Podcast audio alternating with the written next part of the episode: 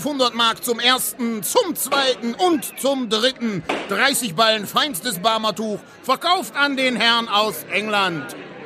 Bis Mitte des 20. Jahrhunderts war hier, direkt unter ihnen in der Hofaue, eines der Zentren des weltweiten Textilhandels.